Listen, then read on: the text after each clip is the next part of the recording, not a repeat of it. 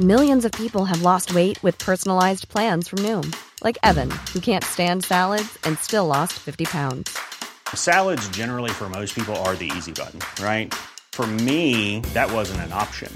I never really was a salad guy. That's just not who I am. But Noom worked for me. Get your personalized plan today at Noom.com. Real Noom user compensated to provide their story. In four weeks, the typical Noom user can expect to lose one to two pounds per week. Individual results may vary.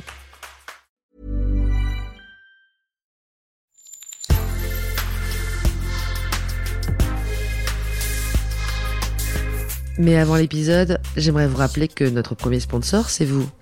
Pour faire thune, vous savez qu'on a besoin de thunes. Ça prend du temps, du travail de montage, de journalisme. Je vous épargne le fichier Excel des coûts. Mais à vous qui kiffez thunes, pour assurer notre indépendance financière et pour que ça continue, eh bien il n'y a qu'un moyen, la cagnotte Tipeee. Sur Insta, via le lien en bio, ou sur Google en tapant Thune Podcast Tipeee avec 3 E, T-I-P-E-E-E. Vous êtes déjà nombreuses, nombreux, mais on espère que vous le serez encore plus. Pour que Thune continue, je compte sur vous.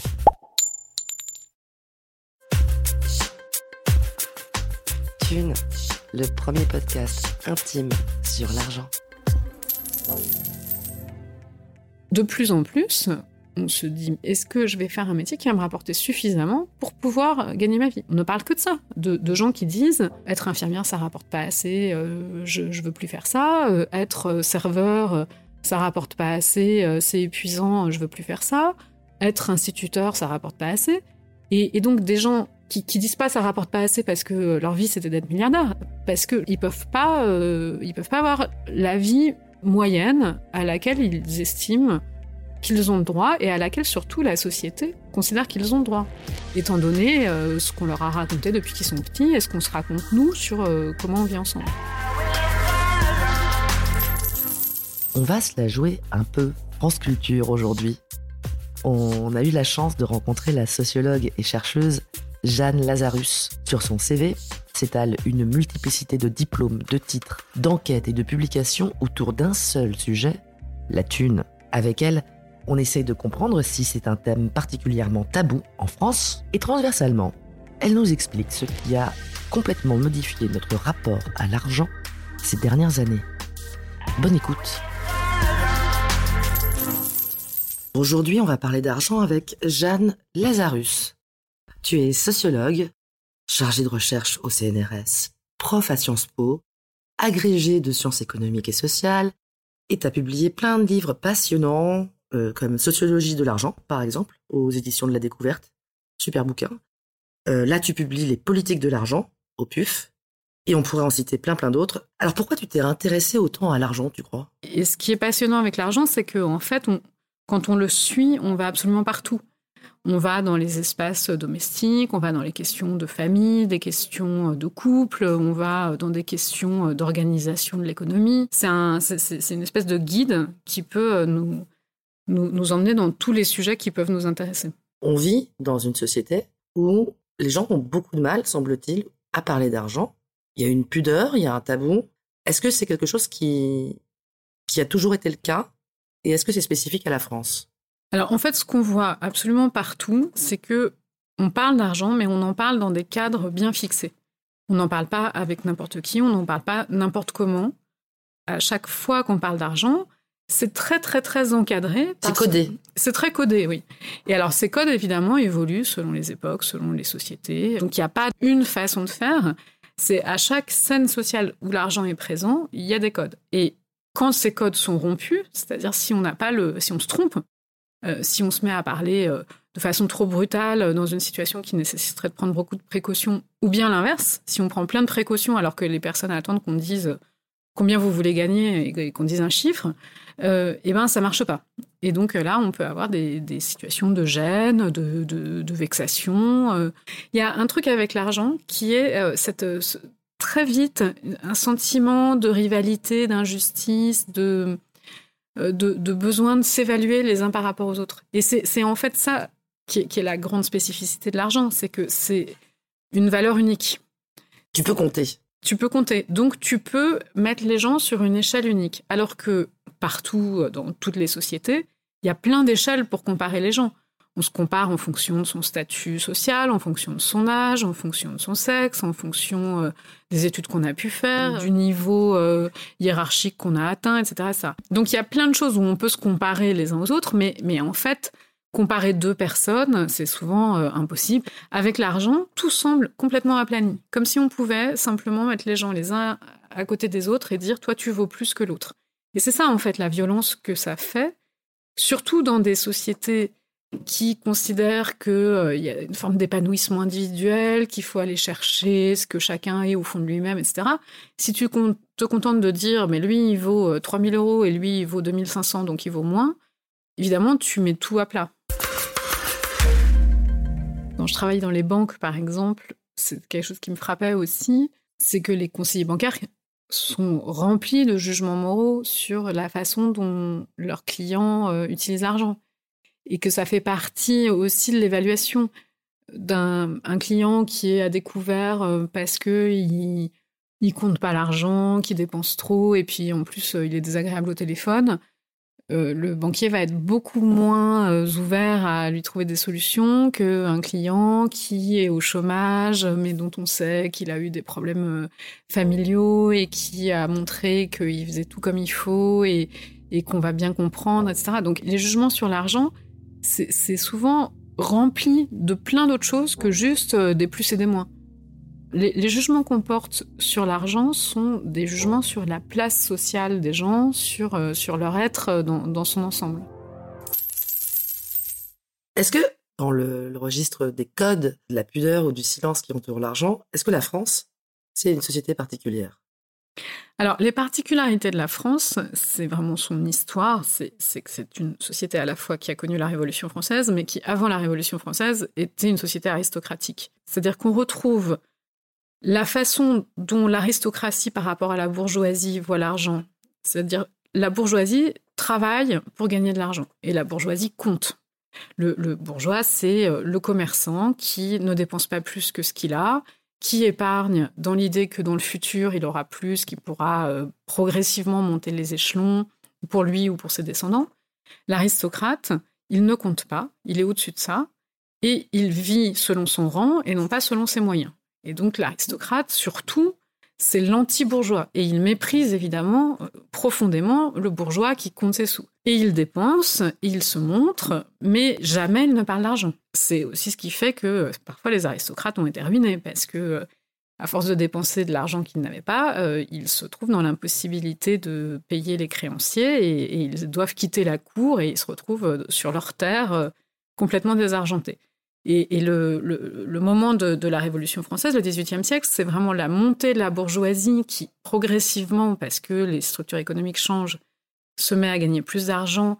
Et les aristocrates qui, de l'autre côté, ne peuvent pas continuer à vivre comme ils vivaient avant, sans vraiment compter, sans organiser leur vie économique, sinon ils risquent d'être ruinés. Et donc il y a progressivement une rencontre entre les deux. Et donc ce, ce rapport d'argent différent, complètement différent entre deux sociétés qui se croisent, une qui s'achève les aristocrates, et une qui naît, les bourgeois, au XVIIIe siècle, elle est structurelle de notre façon d'envisager l'argent aujourd'hui Eh bien, en fait, on trouve dans les critiques contre l'argent, on retrouve toujours cette euh, tonalité aristocratique.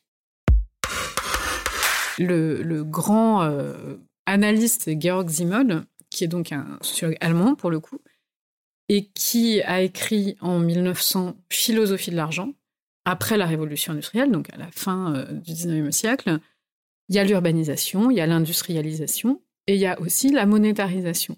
La monétarisation, c'est le fait que les rapports sociaux sont désormais beaucoup plus monétarisés qu'ils n'étaient, que l'argent est beaucoup plus présent. Il n'y a jamais eu autant d'argent, ne serait-ce que parce qu'il y a un enrichissement énorme des sociétés, parce qu'il y a le salariat, qui change complètement aussi les rapports de travail. On a des gens qui vivent en ville, qui ont un travail salarié et qui ont besoin d'argent pour leur vie quotidienne. Et ça, ça va complètement transformer, enfin, ça fait partie des grandes transformations de la société. Et donc, Zimmel regarde euh, ces transformations-là, les, les, les, analyse en montrant qu'il y a à la fois un gain qui est un gain de liberté, puisque ce qu'il dit, c'est que des relations sociales qui sont qui passent par l'argent c'est des relations qui peuvent s'arrêter Donc, par exemple, au lieu de demander un service à quelqu'un, à, quelqu'un qu'on connaît, qui, euh, envers qui on sera redevable ensuite, il faudra lui rendre, on pourra se sentir un peu gêné parce qu'on est en dette, etc. Si vous demandez euh, à, quelqu'un de faire quelque chose et que vous le payez en échange, bien, votre relation s'arrête à partir du moment où vous l'avez payé. Donc ça vous donne une très grande liberté. Donc il montre que l'argent, c'est vraiment potentiellement une source de liberté. C'est aussi une source de liberté pour ceux qui n'ont pas de statut social. Les Zimmel s'est beaucoup intéressé aux juifs, aux étrangers, aux femmes, et, il montre que euh, les gens qui, dans les sociétés, ont un statut euh, inférieur pour mille raisons, en fait, l'argent, c'est la ressource de ceux qui n'ont pas d'autres ressources. Si vous êtes euh, paria, détesté, si vous avez de l'argent, vous aurez une place dans la société. Ça, c'est vraiment intéressant chez lui parce qu'il y a donc toute cette partie-là sur la liberté et il y a aussi toute une autre partie qui est euh, sur les méfaits de l'argent, sur la perte de sens qu'a l'argent, mais, mais c'est ambivalent. Et, ça, cette idée en plus que les populations euh, peut-être qui se ressentent le plus discriminées ou qui ont accès à moins de privilèges peuvent du coup attacher plus d'importance à l'argent, c'est peut-être encore vrai aujourd'hui, non? Ah bah complètement. En fait, on voit bien que euh, pour se faire une place dans la société, quand ça ne vous est pas donné par la naissance, justement par l'aristocratie, l'aristocrate, il peut se passer de l'argent. Aujourd'hui, c'est moins l'aristocratie. Aujourd'hui, ça va être plus euh, du capital culturel, comme on dit, être bien né dans une bonne famille, avec euh, oui, qui a fait des études, qui a accès à plein de, de privilèges de, classes sociaux ou divers et variés. Bah, certains l'ont, certains les ont moins, certains les ont pas. Et peut-être que pour ceux qui les ont pas au moins, l'argent reste un, idéal plus accessible oui, alors c'est là aussi qu'on a une spécificité de la France par rapport à d'autres pays. Euh, c'est ce que euh, Bourdieu euh, décrit dans ses travaux sur l'éducation ou dans son livre qui s'appelle La noblesse d'État. Il montre qu'il y a une nouvelle aristocratie qui se crée à travers le, passage par les grandes écoles, qui, est une nouvelle forme d'adoubement des, des personnes. Et donc, pas par l'argent. Et en fait, c'est aussi une espèce de mythologie euh, française que le mérite est d'abord un mérite scolaire. Est-ce que c'est pas complètement hypocrite Par exemple, les Américains, quand ils regardent les Français, ils disent les Français sont snobs parce que les Français ne reconnaissent pas la réussite économique. Ils se moquent de ceux qui ont réussi économiquement. Ils disent qu'ils s'en fichent.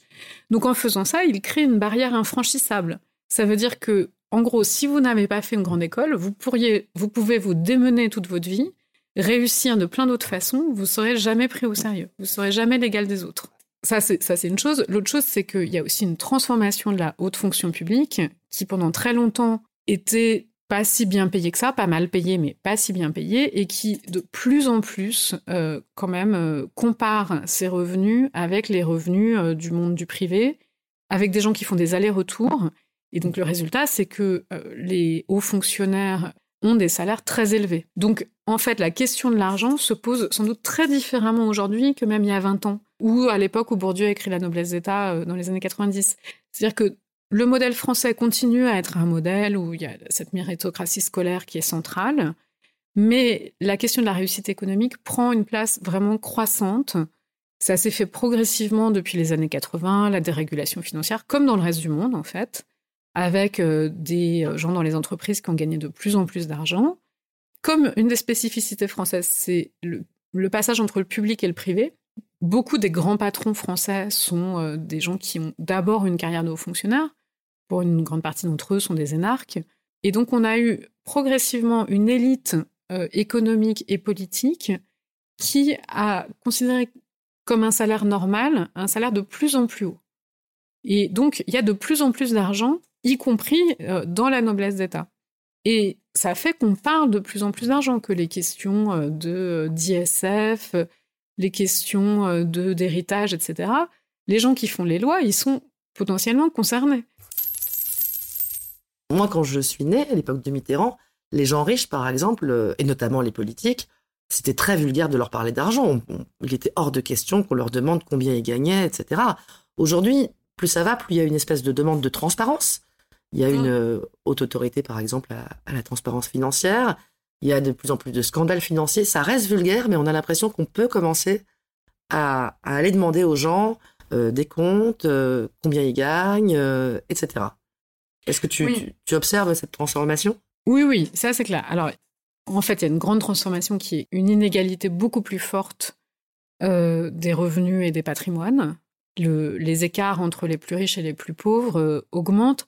Ça augmente pas si on prend des grandes moyennes, mais en fait, l'augmentation, c'est vraiment dans la frange tout en haut. C'est dans le 1%, voire dans le 0,01%. Et en fait, si on va au bout de cette logique, on en est vraiment très loin, mais on n'a plus de classe moyenne au bout du compte. C'est-à-dire qu'on est comme dans les pays... Euh, certains pays aujourd'hui euh, où on a une classe extrêmement riche, par exemple, je sais pas, le Brésil, on a une, petite classe très très très très riche qui vit dans un autre monde que tout le reste de la population qui est extrêmement pauvre. Et, ça, c'est le c'est l'anti-modèle par rapport à ce qui s'est construit au XXe siècle en Europe. En Europe, il y a eu la construction d'une d'une classe moyenne avec une protection sociale, avec l'idée que on avait des revenus euh, qui permettait à tout le monde de vivre correctement, avec évidemment des différences entre l'ouvrier et le patron, mais des différences qui étaient censées être contenues. Et ces différences, elles se sont euh, complètement euh, ouvertes depuis, depuis une quarantaine d'années. En fait, on revient aux différences qu'on avait à la fin du 19e, qui ont été bouleversées par les deux guerres mondiales et par toutes les transformations qu'il y a eu au XXe siècle. Et en quoi ça affecte notre façon de parler de l'argent? La question de l'argent devient plus importante. Parce que si on a une société où, globalement, si on a un travail, on peut se loger, on peut élever ses enfants et euh, être heureux, en fait, on ne pense pas trop à l'argent. On sait qu'on a besoin de travailler pour gagner sa vie, mais, mais en gros que euh, on s'en sortira. Donc, c'est une question qu'on peut mettre euh, en deuxième. Alors que si on est dans une société où, par exemple, on ne peut pas se loger ou alors on se loge très loin de son lieu de travail ou dans un endroit très petit où on entend ses voisins, où on a froid, enfin on se demande ce qu'on va faire pour ses enfants, on se demande parfois si on va pouvoir se soigner, etc. etc. Si toutes ces questions qui semblaient résolues tout d'un coup réapparaissent comme étant des questions d'argent, tout d'un coup on se rappelle que c'est très important l'argent.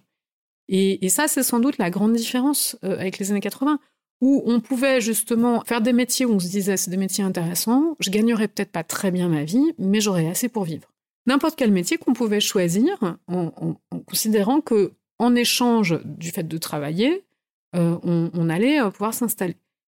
Et de plus en plus, on se dit est-ce que je vais faire un métier qui va me rapporter suffisamment pour pouvoir gagner ma vie? On ne parle que de ça, de, gens qui disent être infirmière ça rapporte pas assez, euh, je, ne veux plus faire ça, être serveur ça rapporte pas assez, c'est épuisant, je veux plus faire ça, être instituteur ça rapporte pas assez, et, donc des gens qui, qui, disent pas ça rapporte pas assez parce que leur vie c'était d'être milliardaire, parce qu'ils peuvent pas, ils peuvent pas avoir la vie moyenne à laquelle ils estiment qu'ils ont le droit et à laquelle surtout la société considère qu'ils ont le droit. Étant donné euh, ce qu'on leur a raconté depuis qu'ils sont petits et ce qu'on se raconte nous sur euh, comment on vit ensemble.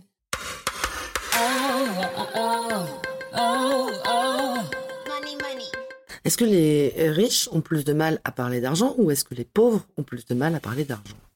Bah, Les deux en parlent, là aussi, mais pas de la même façon. Euh, les pauvres, ils parlent de leurs problèmes d'argent. Et ils en parlent, alors pas forcément tout le temps, mais ils en parlent soit euh, avec leur famille, mais parfois en famille, on n'en parle pas parce que c'est tellement anxiogène qu'on n'arrive pas à en parler. Mais on en parle avec ses amis, euh, on en parle parfois avec son banquier, avec son assistante sociale. Mais oui, on, est en fait euh, un peu forcé d'en parler. Quand on est très riche, on a aussi des problèmes d'argent, des problèmes de comment on va le placer, comment on va investir, comment on va faire pour les impôts, comment on va le transmettre. Donc euh, oui, on, en parle beaucoup. Et sans doute, quand on est riche, on apprend à en parler. Parce qu'on a aussi des, professionnels de ça. Il y, a, quelque chose qui s'appelle le family office euh, dans certaines banques privées, qui sont... Euh, c'est l'idée d'organiser l'argent d'une famille. Donc oui, on, en parle, mais de façon différente selon les problèmes auxquels on est confronté. On a dans l'idée que dans le monde anglo-saxon, les gens euh, ont beaucoup, auraient beaucoup moins de pudeur à euh, dire les chiffres, à dire combien ils ont, à, mettre sur la table, y compris socialement, pas forcément dans, dans des cercles intimes, leur revenu, leur euh, capital. C'est vrai ça? Alors moi, c'est pas vraiment mon expérience. mon expérience, c'est que il y a aussi énormément de codes sur la façon de parler de l'argent aux États-Unis. C'est un peu différent, c'est-à-dire que c'est vrai que la réussite économique est une réussite qui est plus célébrée et qui est vue comme plus juste que dans le système français ou, en France. Parce que je parlais de l'aristocratie, l'autre grande source de la façon dont on pense l'argent en France, c'est la Révolution et l'idée de l'égalité. La répartition inégale de l'argent est vue comme étant une source d'inégalité potentielle. Alors qu'aux États-Unis, la répartition inégale de l'argent est vue davantage comme le signe que certains ont mieux réussi que d'autres et que tout ça, euh, ils le méritent. En même temps, aux États-Unis, pendant très longtemps, il y a une taxation de l'héritage très importante. Et, euh, on parle toujours de ces taux de plus de 90% euh, d'imposition dans l'après-guerre aux États-Unis, qui était donc un pays qui sur l'héritage, sur l'héritage et sur le revenu aussi, qui considérait qu'il y avait un niveau d'inégalité économique qui là n'était plus justifié. Donc là aussi, en fait, la, justification de l'inégalité ou de c'est normal que certains aient vraiment plus que les autres, ça a ses limites.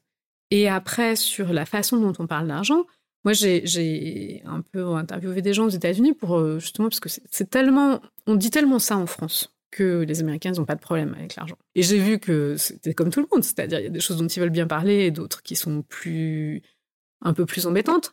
Et je me souviens par exemple d'un couple que j'avais interviewé qui avait une fille euh, qui faisait des études de médecine, qui coûtent extrêmement cher. Sa fille était sans doute la seule de sa classe à ne pas avoir de crédit, mais qu'elle ne disait pas aux autres parce qu'elle était mal à l'aise vis-à-vis des autres de ce privilège, parce que ses parents euh, pouvaient euh, l'aider pour ses études.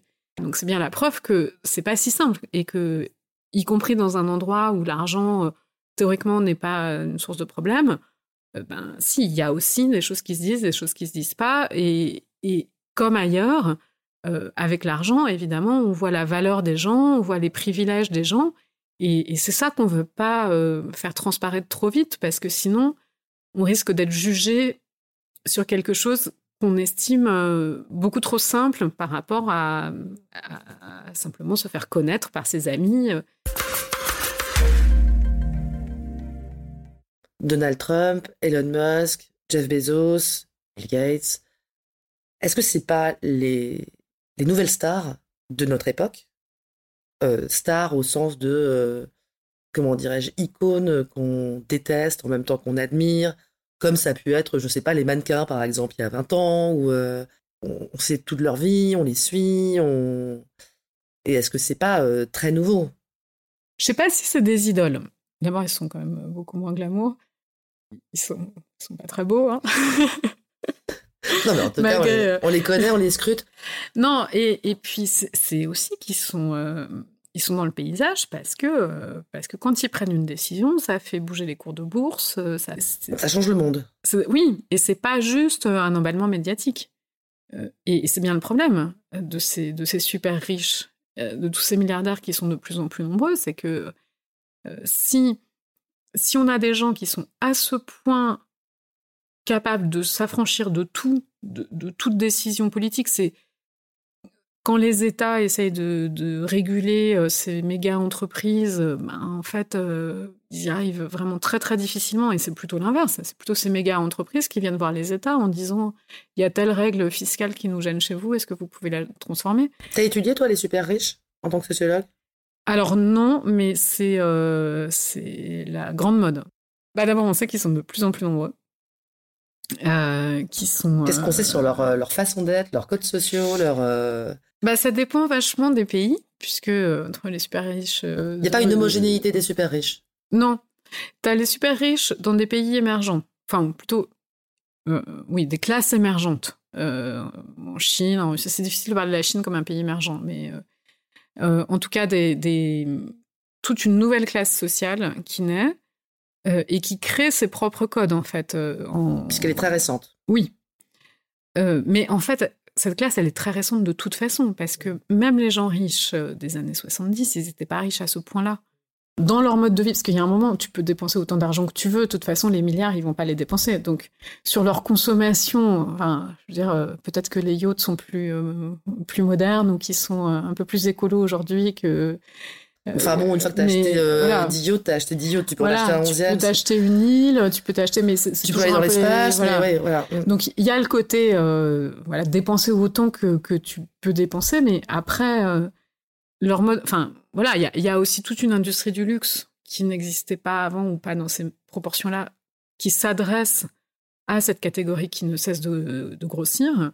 Donc des hôtels ultra luxueux ou les centres-villes de toutes les, métropoles des pays riches qui sont remplis de, de zones complètement fermées avec des, appartements avec mille services qui vont avec, qui sont voilà, destinés à des gens qui ont des millions, pendant que les autres, enfin des milliards même, pendant que les, autres habitants de la ville doivent s'éloigner toujours plus de ces quartiers-là. Et après, tu vois, ce qui va être intéressant, c'est comment ils placent leur argent, quel type de d'entreprise est-ce qu'ils vont porter. Et en fait, un des problèmes pour ces gens très riches, c'est euh, il faut qu'il y ait des gens qui produisent. Enfin, c'est, c'est, des gens qui bossent, quoi. C'est ça, parce que si, si tu as de l'argent à placer, il faut que tu le places sur des choses rentables. Donc, tu peux toujours le placer sur, ton, sur un livret A, mais euh, c'est pas tellement dans cette zone-là qui, qui cherche. Donc, il faut, euh, il faut que tu aies des activités économiques qui rapportent de l'argent. Et, et en fait, au bout d'un moment, tu as tellement d'argent et, ça, c'est un des problèmes. Euh, c'est pour ça que les taux d'intérêt sont si bas. C'est qu'il y a des gens qui ont tellement d'argent et qui gagnent de l'argent avec leur argent euh, que ça devient. Euh, faut, faut, vraiment quasiment être stupide pour faire une activité productive où tu vas t'endetter pour développer une idée. C'est compliqué. Il y, a un système de rente qui fait que c'est plus intéressant de produire de la richesse. Ben, c'est ça le c'est ça le risque, c'est le retour des rentiers, ça c'est ce que décrivent euh, les économistes. On revient à un monde où il y a une classe sociale, il y a suffisamment de personnes pour que ça forme une, sorte de classe sociale de gens qui n'ont pas vraiment besoin euh, de travailler, mais dont les intérêts sont structurants pour organiser le travail des autres. C'est le contraste entre euh, Amazon ou Uber et leurs grands patrons qui sont richissimes et les livreurs qui euh, qui n'ont pas la moindre sécurité sociale, euh, qui sont euh, dans des conditions qu'on connaît. Et, c'est ça le c'est ça qu'il y a derrière. Et c'est pour ça que c'est si inquiétant ces histoires d'ultra riches parce que ça veut dire en gros que, que l'argent de tout le monde est pompé par quelques-uns. Donc le, reste des gens, ils ont de moins en moins d'argent à se partager et ils sont de plus en plus nombreux par ailleurs. Les super riches, ça fait très longtemps qu'ils sont assez mal vus. On pourrait revenir au catholicisme qui explique peut-être d'ailleurs pourquoi on a tant de mal à, parler d'argent et, et notamment à dire qu'on en a. Il y a cette grande phrase il est plus facile pour un chameau de passer par le chat d'une aiguille que pour un riche d'entrer au paradis. Oui, alors toutes les religions euh, ont des, des préceptes vis-à-vis de l'argent. Globalement, dans aucune religion, on dit que c'est génial qu'il y en ait que quelques-uns qui soient super riches et que les autres n'aient rien. Donc il y a toujours des, il faut toujours faire la charité à un moment donné. Mais en fait, le, le, principe de, dans les religions monothéistes en particulier, c'est que le, la source de toute chose, c'est Dieu. Ce qu'on doit adorer, c'est Dieu. Et l'argent, c'est une potentielle concurrence avec Dieu parce que il peut susciter l'adoration. Il est un peu omniscient, omnipotent et enfin, un peu comme Dieu en fait. Hein. C'est ça. Il a des capacités de totalisation puisque tant qu'il n'est pas dépensé, c'est la potentialité absolue. On peut tout faire avec de l'argent tant qu'on tant qu'on l'a pas utilisé, surtout si on est riche. Mais en tout cas, dans toutes les religions, il y a besoin de mettre à l'écart l'argent et de bien rappeler aux fidèles que au-dessus, c'est quand même toujours Dieu que ce qui compte, c'est pas la vie ici-bas, c'est euh, c'est la vie au-delà, avec un pouvoir supérieur, et qu'on ne soit pas tenté par la matérialité de l'argent et son pouvoir. Mais en fait, même dans les ordres mendiants, par exemple, qu'on trouve là aussi dans beaucoup de religions, les ordres mendiants, d'une certaine façon, euh, donnent beaucoup de pouvoir à l'argent, puisqu'en rejetant l'argent euh, totalement, c'est bien qu'ils le craignent, ils le craignent tellement qu'ils ne veulent pas du tout en avoir. Donc ils mettent finalement le fait de ne pas avoir d'argent au centre de leur vie. Dans l'Ancien Testament, il y a toute une histoire de euh, euh, des humains qui se mettent à adorer euh, l'argent et Dieu qui vient les gronder très fortement en leur disant que c'est pas du tout comme ça qu'on va s'y prendre. Donc il y a, toujours un peu cette, cette crainte et, et l'idée que l'argent doit rester à sa place. Et sa place, c'est d'être un outil d'échange entre pour donner la valeur de quelque chose et pour pouvoir échanger, mais il ne doit jamais être voulu pour lui-même. Il doit toujours être voulu pour acheter quelque chose. Et en même temps, comme on passe son temps à le vouloir pour lui-même, on, essaye de mettre plein de limites morales, religieuses à ça. Alors tu dis qu'on passe son temps à le vouloir pour lui-même, c'est intéressant. En France, par exemple, on est connu pour être un des pays qui épargne le plus. Alors épargner, c'est typiquement garder de l'argent, comme tu dis, pour lui-même, soit peut-être pour le transmettre, soit par inquiétude de l'avenir. Qu'est-ce que ça dit de nous? Pourquoi on épargne autant? Bah, on épargne parce qu'on a une protection sociale euh, qui, nous, qui nous permet de le faire. En fait, les pays où les gens n'épargnent pas, c'est pas parce qu'ils sont euh, ultra dépensiers et qu'ils passent leur temps à s'acheter euh, tout ce qu'ils voient. Des grosses bagnoles. Mais c'est que ils sont ils ont par exemple, encore si on prend les États-Unis, les, États les, Américains épargnent beaucoup pour leur retraite. Donc en fait, ils ont des taux d'épargne élevés, mais c'est une épargne qui est vraiment très particulière. Mais on voit qu'ils empruntent aussi énormément. Les deux raisons pour lesquelles ils empruntent, c'est pour les études et pour la santé. Et ça, on n'a pas ça, nous, en France. Après, on voit que dans les périodes de crise, l'épargne augmente. Donc, ce qui est toujours un peu paradoxal. Mais justement, dans les périodes d'inquiétude, on arrête de consommer. Donc, il y, a partie de l'épargne qui est une épargne de consommation qu'on va retarder. Est-ce que selon les catégories socioprofessionnelles, il y a des façons très différentes de dépenser son argent ou de gérer son argent? Ça, c'est un, truc que les sociologues adorent. C'est classer. classer et aussi regarder si à revenu égal, selon la catégorie socioprofessionnelle, on a des modes de dépenses qui diffèrent. Parce que ça, ce serait la preuve que oui, il y a des classes sociales.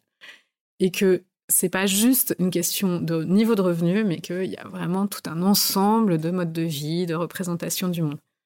Donc, on a des statisticiens euh, chevronnés qui se sont penchés sur la question.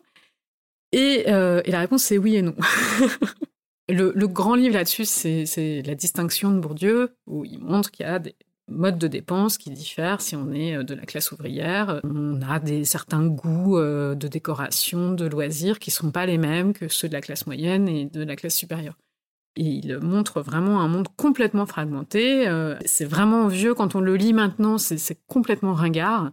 Tout ça, en fait, c'est bien plus mélangé aujourd'hui parce que les modes de consommation sont beaucoup plus perméables les uns aux autres à la fois parce qu'on est soumis au même type de pub euh, et au même type d'éducation, etc.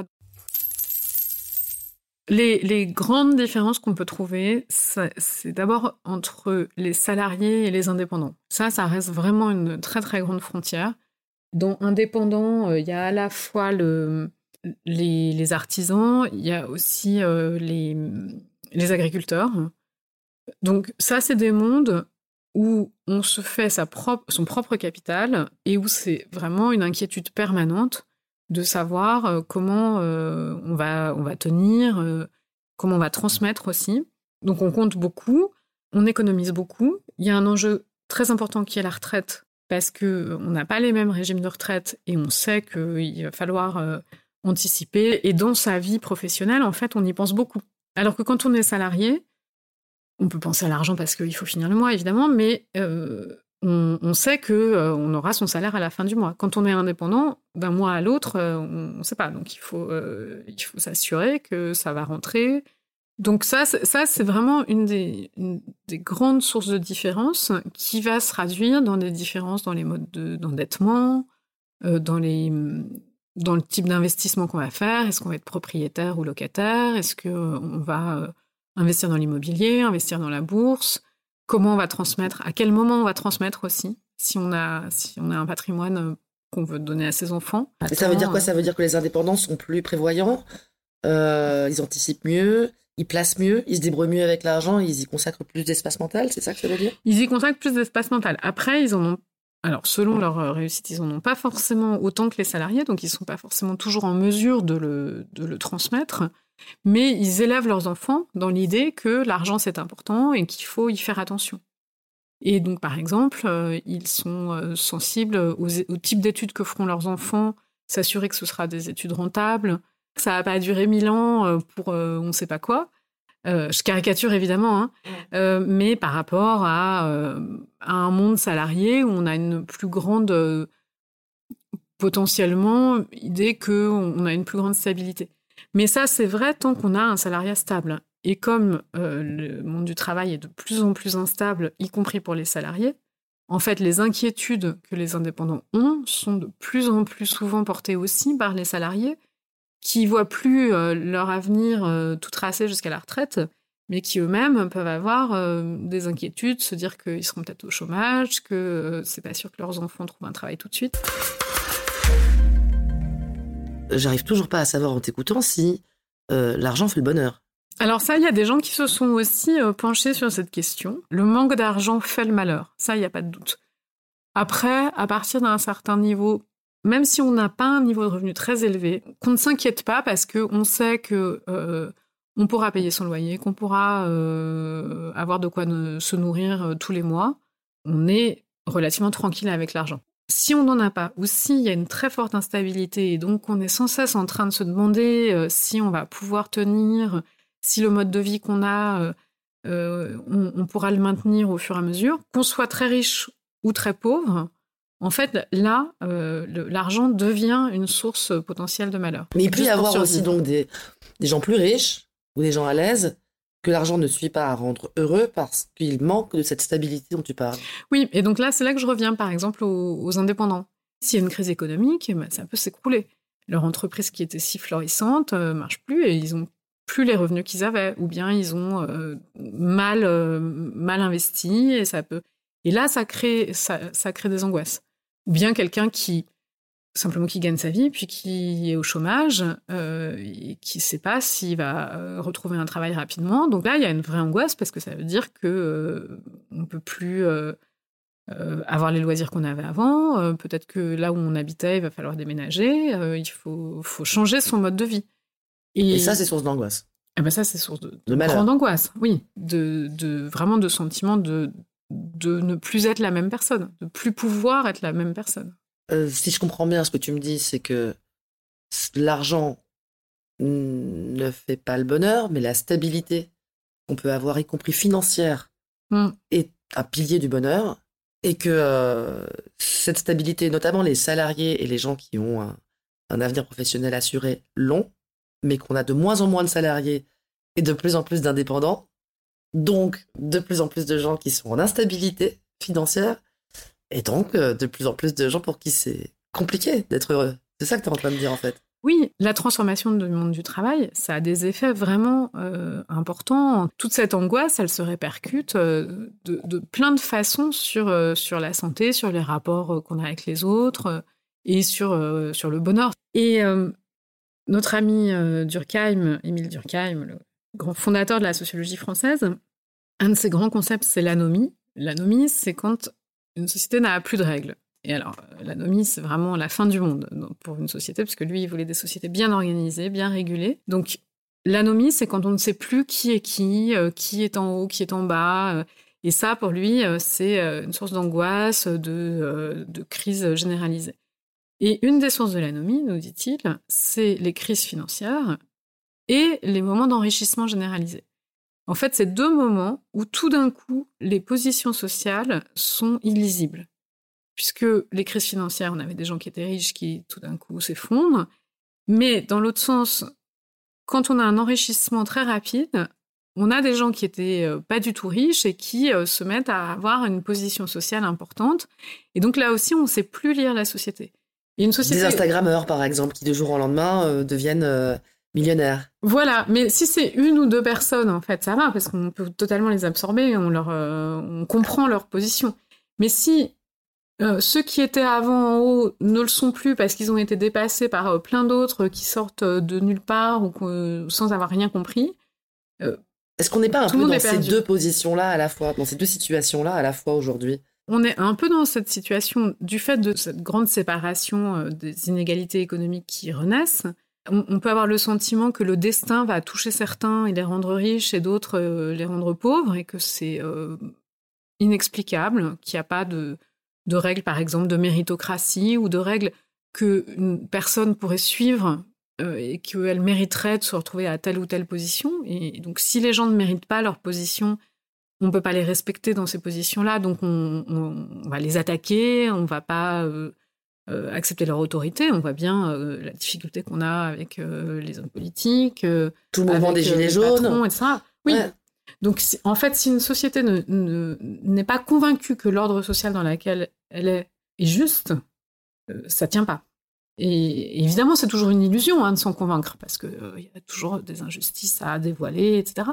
Mais il faut que globalement, quand même, on ait un certain niveau de d'acceptation de l'ordre social dans lequel on est, quelle que soit sa place. Alors évidemment, quand on est tout en haut, c'est plus facile à accepter quand on est tout en bas, mais euh, si euh, tout le monde conteste en permanence et essaye de revenir dans les brancards en permanence d'un ordre qui, est posé un moment, euh, et ben c'est ça l'anomie pour Durkheim.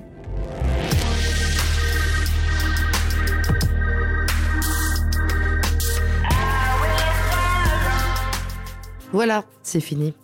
Vous avez écouté Thune, un podcast de Laurence Velli et Anna Borel. Cet entretien a été réalisé par Anna Borel. La post-production en est assurée par Jean-Paul David sur une musique toujours d'Emma Bixon.